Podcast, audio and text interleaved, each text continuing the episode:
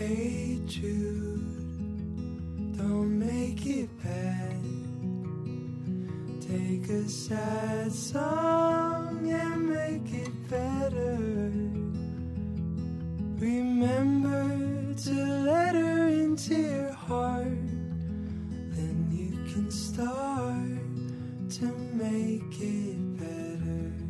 为什么我会如此的一个焦虑？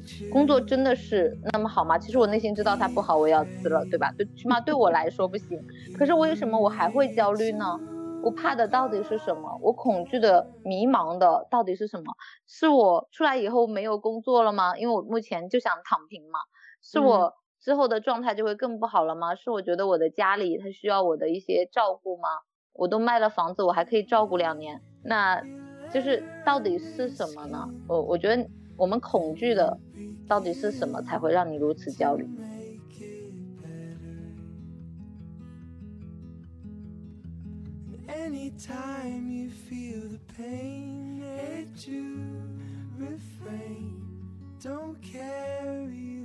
辞职之后从来没有那么低落过，但是在那几天里我特别低落，然后我觉得。我结束的好像就不是租房生活，不是城市的生活，我结束的好像是我那五年的人生，好像从那一刻开始哈，我才真正的感觉到一切结束了，学校我也回不去了，就是真的和这份工作再见了，一切都要重新开始。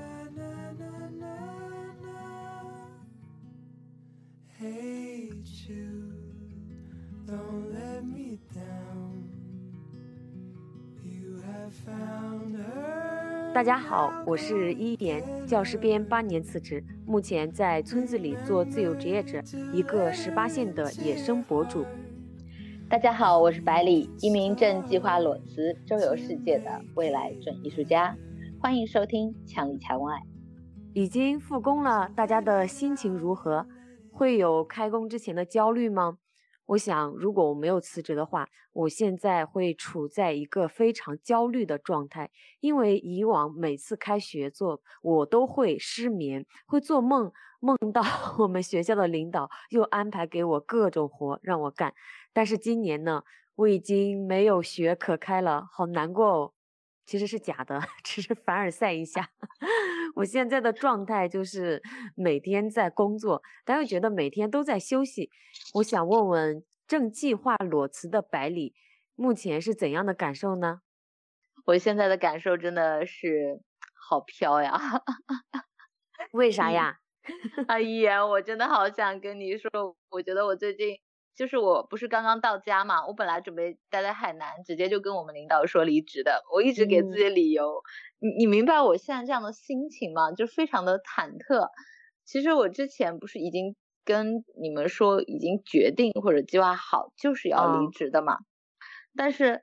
嗯，之前我一直跟自己说啊，过年了也不好意思跟领导发这个离职函，啊，现在的大年初一也不好发，那要么初六吧。所以我昨天，昨天就是初六，对不对？昨天我嗯就特别特别的焦虑，我在想这要怎么发呢？后来我实在没办法，我就练了一天毛笔字，然后嗯，这个辞职申请也没写，不知道怎么写。我知道，就是百里现在处于一个非常忐忑、不知如何开口的状态。诶，我以一个过来人的经验，我给百里说一说我当时是怎么计划的吧。我其实原本的计划，我是在八月初，就是提出辞职。那个时候我计划是八月十号提出，因为我刚好我要回到学校值班，我看我们学校的值班表，嗯，所以我是这样计划的。我没有经过这个那么忐忑的过程，但是在那个时候也是感觉轻飘飘的。但是计划赶不上变化，在七月二十三号的时候，我记得特别清楚，我接到了一通电话，就是我校长让我去加班的电话。说实话，我看到他的号码的时候，我觉得，嗯，肯定是找我去干活的。我都没有想到我会直接在电话里提出辞职，你知道吗？我现在都好佩服我当年的勇气。你让我去加班，老娘不干了。结果就是话怼着话，他让我说去参加一个什么培训，要一个星期之类的，下学期负责各种各样的检查。我说我我要辞职，他当时都震惊了，你知道吗？咦，你辞职你上哪去？就就那种在电话另外一头爆炸了。然后我们两个就僵持了好久。他说：“那你辞职，你明天拿着辞职报告来找我。”就是嗯在我第二天去拿着辞职报告的时候，其实那个时候我都不知道辞职报告怎么写。我自己在那天晚上，在个小房间里，我写好了辞职报告，我打印出来。第二天我直接就拿去学校了。当时他还在认为我和他是闹矛盾，就是赌气呢，还给我说他是这样的。我去找他的时候，他去开会了，然后我们学校的中层领导传达给他，他说：“诶，就是他过来了。”嗯，你看怎怎么办？他带着辞职报告过来了。我校长就说，他带着辞职报告过来，那不是说我签个字他就能辞职的，让他把哪个哪个事先给我打扫干净。我当时不是负责我们学校的心理咨询师嘛，还让我去打扫卫生。结果你知道我怎么做的吗？我就是拿着我的辞职报告，骑着我的电动车，我立马走了。我也没有辞职报告也没放那儿吗？我我给你说，我当时是气的太，就是有一。那种劲儿，你知道吗？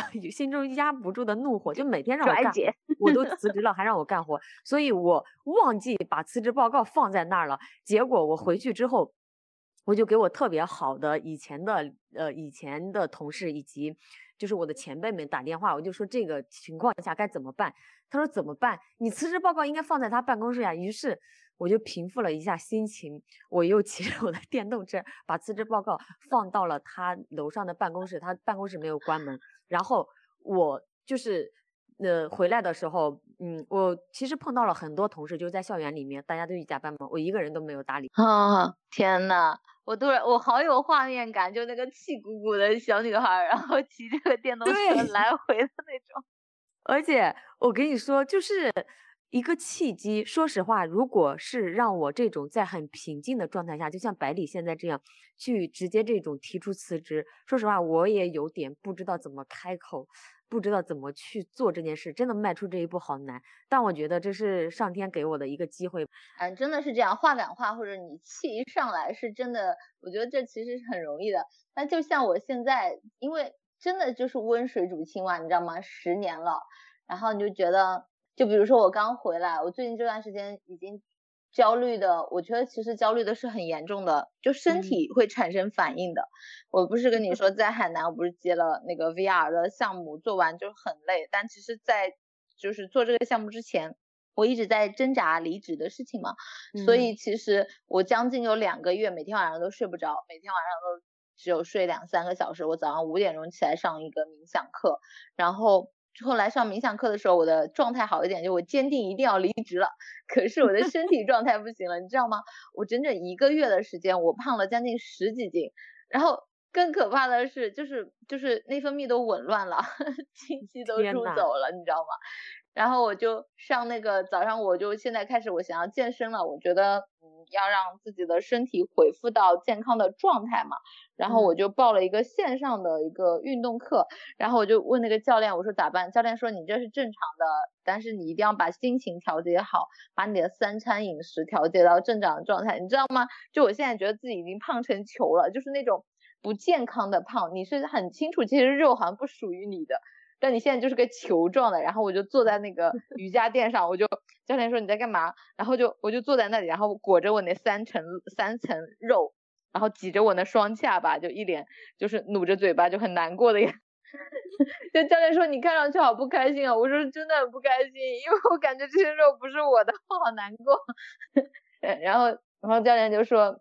反正我现在嘛，可能要先去看看医生什么的。我我朋友跟我们讲了，但是你知道吗？就是我这两天在想着看医生的时候，我在想，嗯，我我要辞职吗？有社保，有医保，我辞职了就没有医保了。然后在想，是不是我要先去做个全身检查？万一有什么大病呢？我天呐，你你这个太严重了。你知道我当时是为啥确定一定要辞职吗？因为在上半年的时候，我的身体已经出现了很强烈的反应。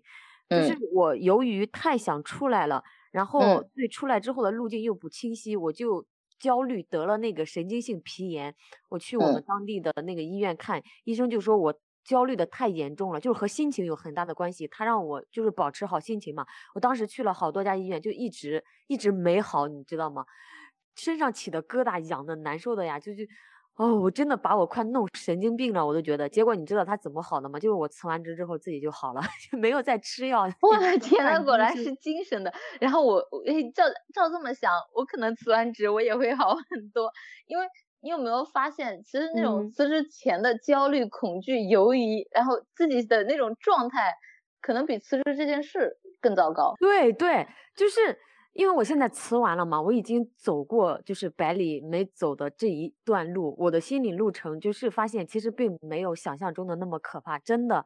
就是以前我辞之前会觉得哇，万一我没有收入了怎么办？哟，我真的能接受我没有这份工作吗？哦，都已经在里面待了八年了，就这份工作真的非到不辞不行吗？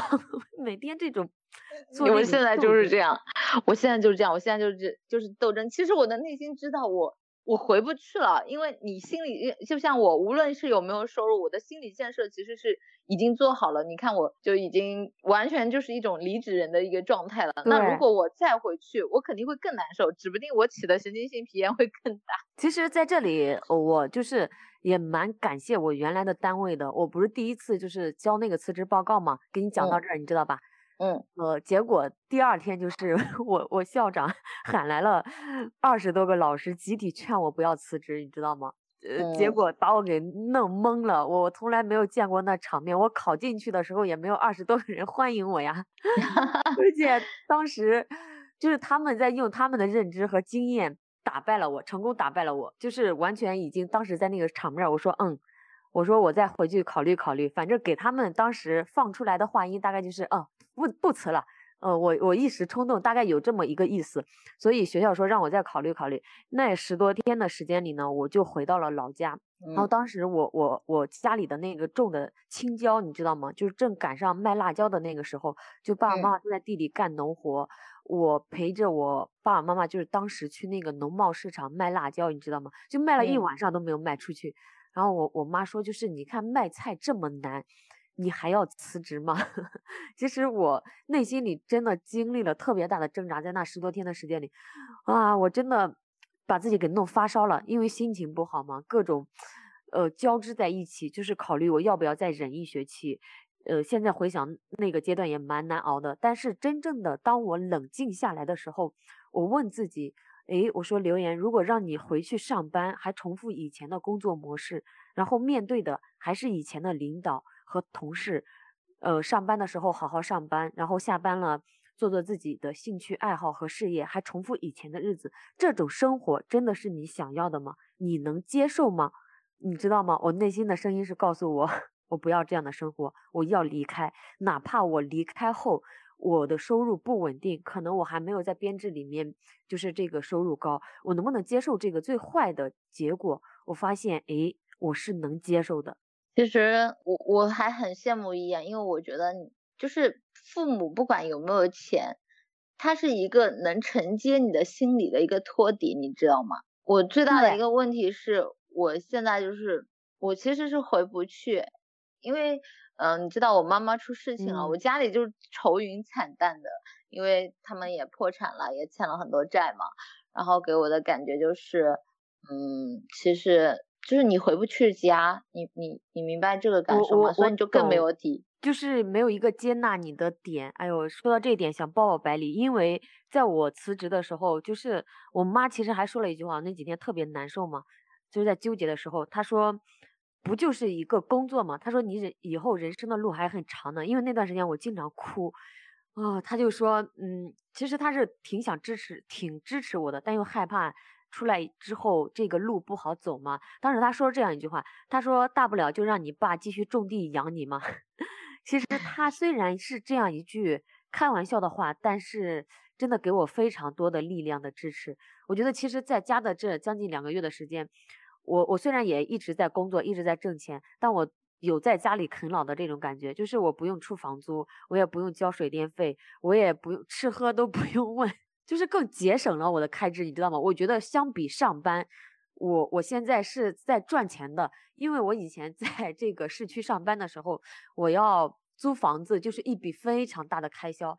然后你想一想，一个女孩子租房子呀，有时候买买衣服呀，我我又是那么一个热爱学习的人，又经常知识付费，再和朋友出去聚聚餐，基本上工资就玩完了。但现在，嗯，我的社交也减少了很多，就是因为我在村子里，他们约我，我都不方便出去。嗯，其实我倒还好，我就是我虽然是消费，也不是说就很，我不因为我也不抠，也挺大方的，但是呢，因为我会赚外快嘛，就是我自己做的插画嘛。然后也倒是有收入，但是我今年我就是不想再重复同样的接单的工作了，就是被人扼住命运的咽喉的那种感觉。我想画自己想的那些东西，画想画自己的画。我特别支持百里，就这一点，我们两个的心境是一样的，你知道吗？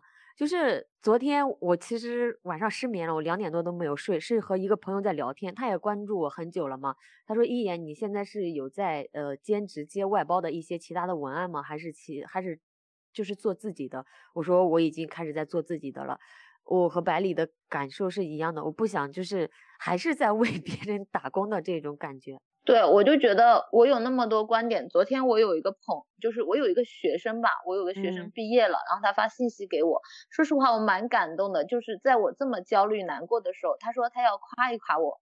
我说为什么？他说他是他就是他觉得以前做老师就就是那种很古板的，会很痛苦。他一想到做老师很痛苦，但是因为我在他的朋友圈，我每次都会有。新的学习成长，还有会出去玩的一些东西，他就觉得老师也可以做的那么的风生水起，那么的就是精彩，成为那么精彩的一个人，所以他就给我发了信息，他说哇，就就我是就是对于我的好多学生，其实有好几个给我发过这种信息，就是他觉得我是活成了他们想要的生活模板，因为他们就算是跟我的学生很多都是学前教育专业，也是去做了幼儿园的老师嘛，然后他们就会觉得。嗯，其实幼儿园的工作也很累，就是园长如果不好的话，就是也很崩溃嘛。然后虽然考进去也很难，但是他们就觉得好像我是那么的热爱画画，我有那么热爱的一个东西，他们就非常的羡慕我，然后觉得我每天都那么努力的在生活，就感觉给了他们努力的希望。百里讲到这儿啊，我想到了我最初在农村里教书的有一个学生，你知道吗？就是那个时候学生只有我的 QQ。你看我一四年在那个学校教书，那天就是我辞职了嘛，我辞职手续全部都办完了。九月初的时候，我在我的 QQ 上发了一条动态，我说在秋天开始就在秋天结束吧，因为我当时考上编制，正式开始上班的时候也是九月份，然后也是在九月份把所有的手续都办完的。我的第一届学生。给我的 QQ 上发了一个动态留言，在上面说的，他说：“老师，你为什么辞职了？我好难过啊。”他说：“如果我的小学老师不是你，我根本不会那么拼命的学习，不会对大城市那么向往。”你知道吗？就是给我呃留言的这个学生，他其实在班级里当时的成绩并不出众，就属于那种很普通、很一般的学生。当时我就和他 QQ 私聊了一下嘛，结果他在我们这市最好的高中里已经读到高二了。然后我那一刻就觉得好温暖，好温暖。我就觉得这八年来，哪怕我只点亮过这一两个学生，我都非常满足，非常知足了。是的，我也这么感受，就是。其实我为什么想要离职，是因为我觉得我做的还不够好，你知道好难啊！一眼就你在这样的体制单位内，就是我已经活成了很多人的模板，可是可是真的好难，因为你的内心是拧巴的。对就是，这个拧巴太，哎，我太懂了这个拧巴。就是我我我一直跟自己说，我不需要别人认别人的认可，我只要在我自己认可的范围内做那个我能影响学生的人，就是我会给他们。就是因为你知道老的那种教材嘛，就很死板，然后就没什么新东西，而且我们学前教育专业时常是跟不上的，所以我就是我自己画手账，我就会给学生手账的作业，我自己去，比方说我接触到了好的一些插画，然后我就是带学生打比赛的时候，我就会教教他们用那个美图秀秀去拼图，我不让他们用 PS，就会让他们用最简单的方式去做。最合适现在审美的一些方案，可是你没有办法呀，因为评判的评比的老师都是那种老人，要么就靠关系评，要么就是那种审美套超级老套的，评来评去就是那种什么中国水墨的，然后就是很难，而且学校里就像你说的，出个黑板报评比的都没有美术老师，就是你你会觉得我可以不要领导的认可，但其实。就算你内心不要，可是整个庞大的体制，它的一个运行方式就会告诉你，你好像是错的，因为对呀，因为你我永远不可能评职称，就像我已经在别的嗯别的省市，你知道招聘学叫招聘设计类老师的时候，我已经是评委了，当评委的原因是因为我会 UI，我会 VR 绘画，就是我会各种科技类的插画。那老人里面是找不到的，可是他们招评委的要求是要高级教师以上，就是我是没有职称的，我我也去不了的。职称。对，因为我没有办法评像我这种说话那么直的人，就是在领导，就是在领导评比那一关就是过不了的。我我就内心就是再怎么告诉自己，OK，我不在乎，我不在乎这些东西，我可以，我可以不过这些东西。可是就是你不离开，还是在那种环境的加持下，就是所有人都会用这个方式来评判你。对，就是就是我在里面的时候有啊，你还不忙着晋级？你看谁谁谁资料都准备多少了？天呐，就是为了晋级，整天斗来斗去的。我觉得对，我睡觉翻两页书呢，所以我觉得这点。我和百里很像，真的，百里出来吧。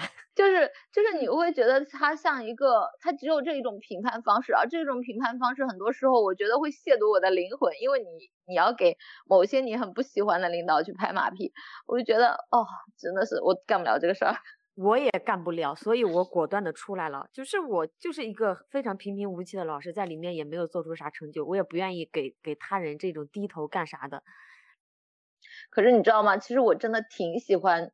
挺喜欢去教画画的，就是我不是说我就是一定会教画画，我的意思是，就是我在跟学生的互动当中，我觉得学生教了我好多东西，他们会教我用美图秀秀 P 证件照，他们会，对，这就是教学相长吗？就是我会觉得这些学生其实给了我很多成长，可是我我为什么一定要想出来？因为我觉得我太忙碌了，我就又又想。就是你想上班之后，你想要做自己的事情，有时候你也没有办法保证你的情绪在面对学生的时候都是稳定的。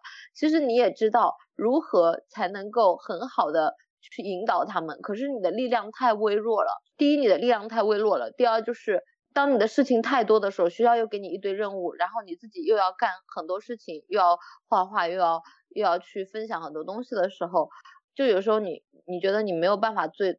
做到对每一个学生都照顾到他们的一个心理状态就很难，而且学生也太多了，就这种体制之下就还蛮蛮痛苦的一个抉择。其实你心里明明知道可能可以有更好的方式，哎呦，所以就是像我们这种人啊，就在里面会特别的痛苦，特别的拧巴，因为我们躺不平。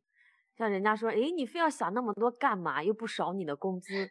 对吧？你你知道吗？我今天去，我今天去洗头，因为我那个头发漂完以后，冬天不是很干打结嘛。然后那个理发店老板在跟我聊天，我就说，然后我刚好在跟你回嘛，然后他看我，他说你要离职了，我说是的。他说为什么要辞职呢？我说因为我的灵魂不快乐。他说灵魂，灵魂是什么东西？哎，这让我想到了一件事情，就是有一次哈，在我辞职之前，你知道吗？我有一个同学，就是我们两个是一个村子里的，她现在也是当老师。那天我就是坐着她老公还有她的车，就是开车回去带我回市区嘛。我当时还没有递交辞职报告呢，就讲我这个辞职的事儿。她老公一直在说，诶，刘岩就是一个很有想法的人嘛，那个啥。然后我就在给他们聊热爱、追求、梦想这些东西，你知道吗？然后她老公当时就说，就很很愣在那儿了。他说。我们已经被生活磨灭了，我很久都没有听过这样的话了。对，那个理发店老板也是的，他说灵魂是什么东西？什么是热爱？他就是他的就是对呀，你感觉到赤裸的嘲笑，然后然后就很好笑，就是那种他他，然后我说你就没有什么很开心？他说我开不开心都这样过呀。他我说我没有不开心的时候，我说我会我一想到我要回去做这个工作，我就会不开心的，晚上睡不着。他说：“怎么可能呢？这是什么状态？像像我们就是像我们这种人，就是宁可痛苦，我也不要麻木。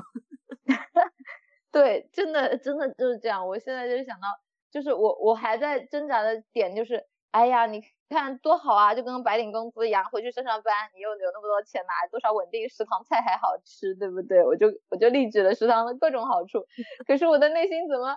就这么不想回去呢，就是不想回去。呃，其实我觉得我我辞职的一个很大的因素是，还有一点就是我不想在市区里面继续租房子。你看我那么多年在市区，我也没有相亲找到对象，也没有落一个安稳的家。我就觉得我这种租房生活到底什么时候是个头？我不想再继续续租了，你知道吗？就是我还是重复我原有的模式，就是我可以望见以后几十年的生活，然后回去之后，他们还在让我鼓励我赶紧晋级，然后赶紧找对象，赶紧结婚。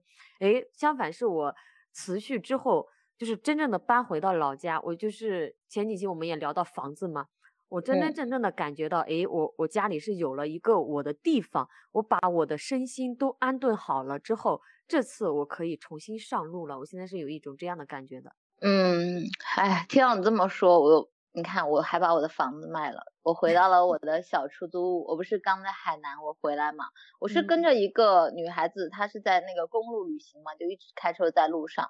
我本来觉得我也挺享受这样的生活的，就是你可以看到不一样的风景。可是我觉得她的情绪也好焦虑啊，这种一直漂泊的一个状态，嗯，有时候可能会挺焦虑的。然后我回到了我的小家，我就觉得。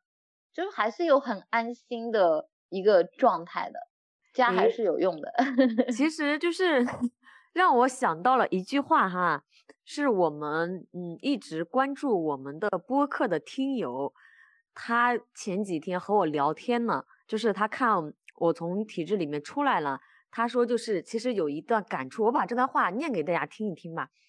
他说，就是特别有感触。其实每一个选择，每一份职业背后，都会有很多不尽人意的地方。不是说你在体制内就可以躺平，也不是说你在体制外就可以过得非常舒舒服。没有完美的职业，更没有完美的选择。不是说你达到了一个怎样的目标水平之后，你就可以很舒服的躺平，而是你到了那个位置之后，你可能看到的风景又变得不一样了。然后你可能就会有新的烦恼和忧愁，但同时也会对新生活有更多的希望。我觉得这段话就特别好，就是他一直在关注我我们墙里墙外的播客嘛。其实我也是想告诉大家，就是作为一个成年人哈。没有完美的选择，你比如百里想出来，以及我想出来，其实出来之后，我们都会面临更多的风险和代价。那么作为一个成年人，真的就是应该去承担我们所选择的，选择我们所能承担的，真的是这样的，就是为自己的选择负负责任，能接受这个代价。嗯，是的，我觉得成年人和孩子之间，就是第一，你做抉择要就是有责任感，就是你要为你自己的。抉择买单嘛，就自己选的路，跪着也得走嘛。这第一点，第二就是情绪，就是你要会调节你的情绪。就像我最近焦，就是很焦虑，状态不好，所以我觉得我离职出来的第一二个月就想躺平，我就想好好去照顾我的身体，因为只有你的身体它明确的知道它想要什么。那么简简单单的三餐健康，早睡早起，其实非常简单，可是做起来一辈子你。这么做就很难，对，真的就是就是很多大道理都是大道至简，但其实真的当你去实践去做的时候，你会发现它其实是真的很难的。我看我我不是刚刚进了一个非常短期才两天的公路旅行，我就嗯到了家里就想待下来了。是我就感觉就是跟那个女孩在车上的时候，她开过那些没有走过的路，很荒芜的。就他内心在克服他的恐惧，然后如果他是一个人，我在想，如果你是一个人，大半夜的你开过这样的山路，你的内心慌不慌？然后你在地方漂泊，早上在车里醒过来，就是那种感觉也很神奇。它也是一种自我成长和克服的过程。每个人的追求都不一样。为什么我会如此的一个焦虑？工作真的是那么好吗？其实我内心知道它不好，我要辞了，对吧？对起码对我来说不行。可是为什么我还会焦虑呢？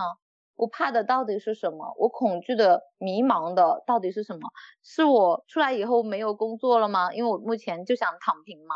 是我之后的状态就会更不好了吗？是我觉得我的家里他需要我的一些照顾吗？我都卖了房子，我还可以照顾两年，那就是。到底是什么呢？我我觉得我们恐惧的到底是什么才会让你如此焦虑？我觉得是恐惧的，可能百里的是内心里还是缺少安全感。我觉得就在你的家庭方面，他没有给足你这个支撑的这个点，你觉得这点蛮重要的。这也是，其实这也是我为什么我这么多年我要在外流浪，或者是我那么向往要出去。第一是开眼界和学习，第二就是因为我发现那个女生她也是，就我有一些朋友，她也是有一些原生家庭问题的，她就会特别想要出去。我最近有碰见几个在路上的驴友嘛，就特别好，就最后我们聊到了关于家庭这一块，就发现一直流浪的人原生家庭真的是蛮有创伤的。就不怎么想回去，因为回不去啊。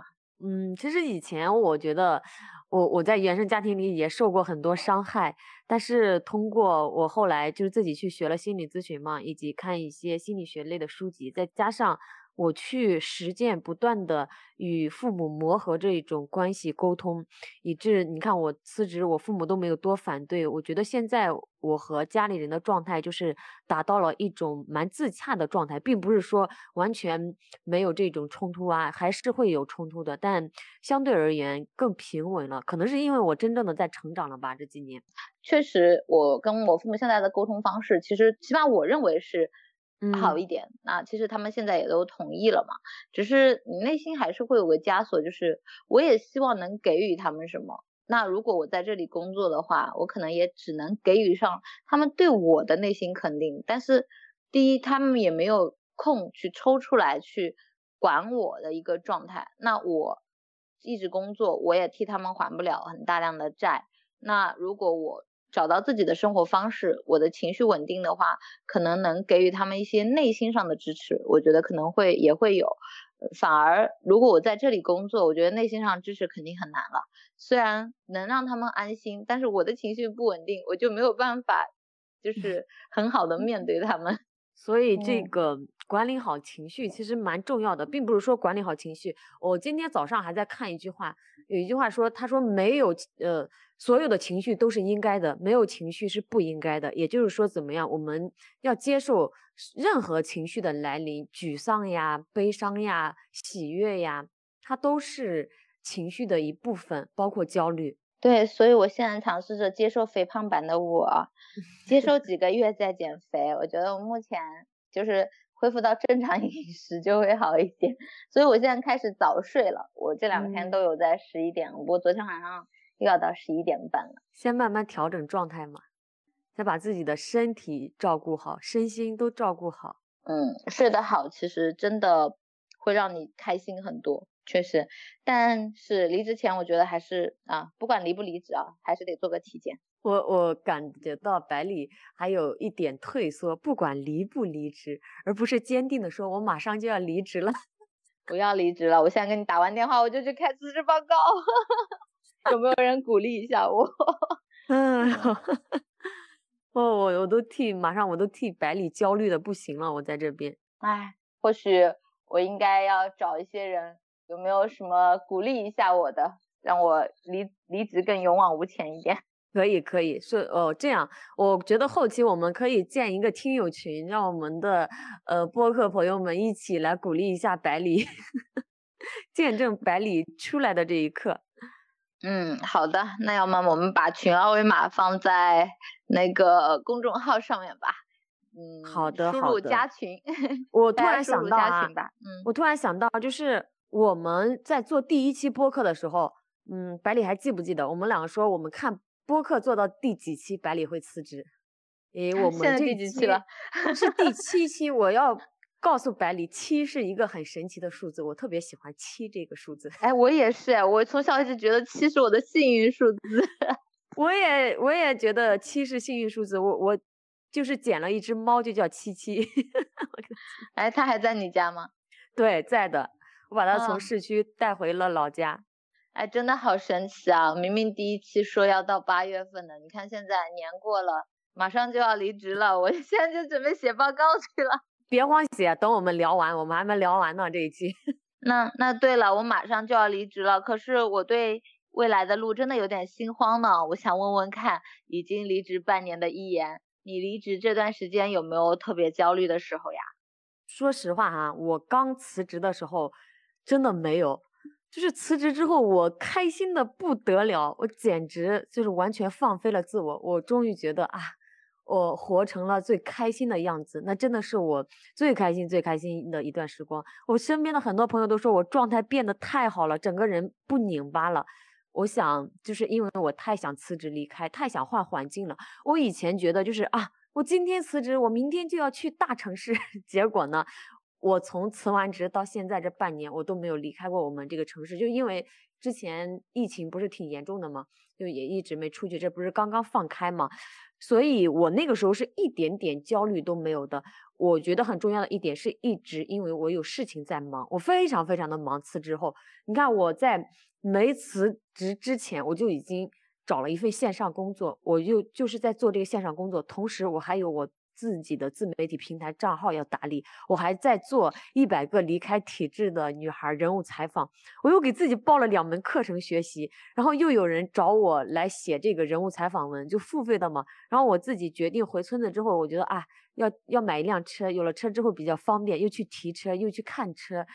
哎，最后来呢，又去做了自己的写作课，做了自己的读写社群，我根本就没有时间焦虑，也没有时间内耗。其实真正哈感觉到难受的时候，是我从市区搬回到老家的时候，以及在老家刚开始回来的时候不适应那段时间，我都产生了很强大的自我怀疑。我记得哈特别清楚，就是我把市区所有的东西都搬回来。把钥匙交给房东，然后我自己开着车，就是从市区回来村庄的那个路上，我特别难过，我都哭了，你知道吗？因为我在就是我们这个市区生活了五年，每一条街道、每个巷子口，哪里有好吃的，哪里有好玩的，我都非常非常熟悉，我太熟悉不过了。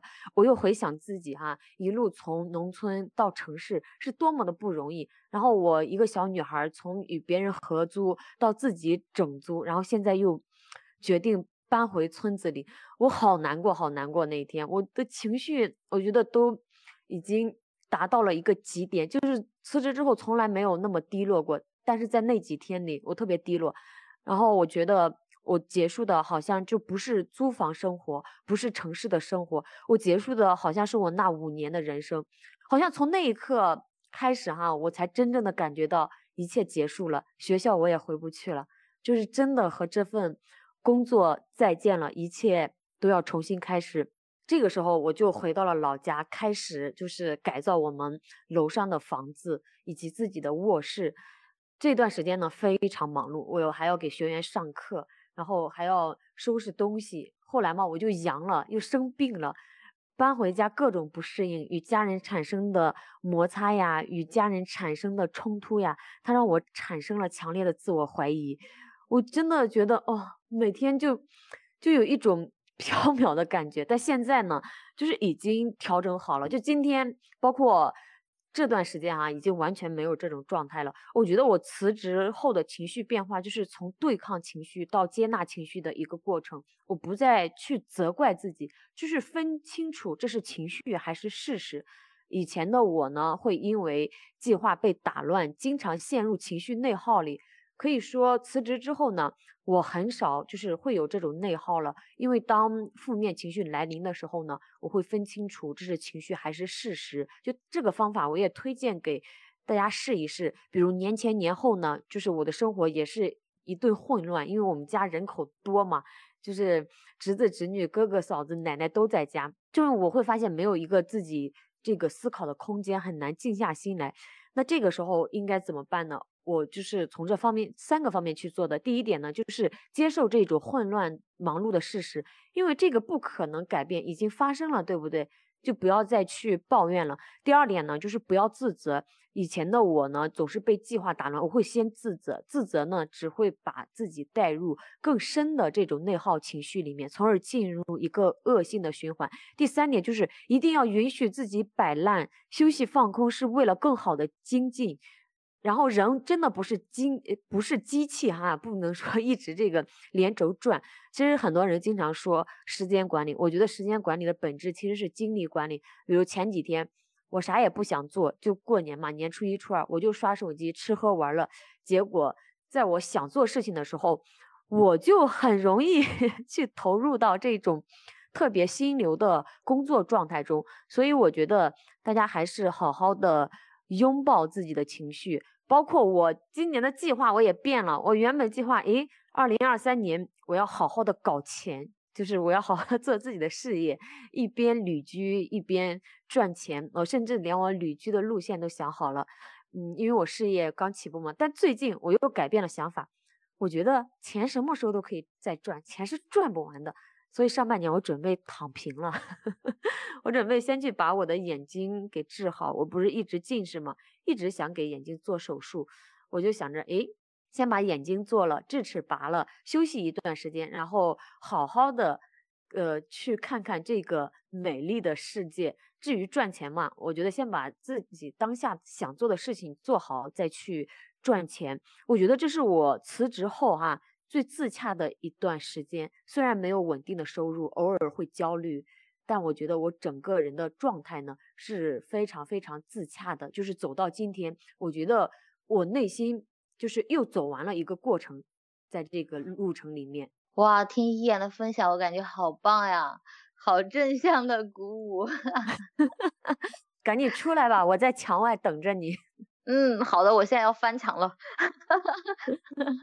我现在要，嗯，你说，可能我给大家说起来的时候是云淡风轻的，但其实我自己能感觉到我的心理的变化，我的心态其实是已经比以前更强大了。我又到达了另外的一个阶段，包括最近哈，我一直在觉察自己的情绪，然后觉察自己的内心，我觉得这是非常大的一个好的点，好的进步。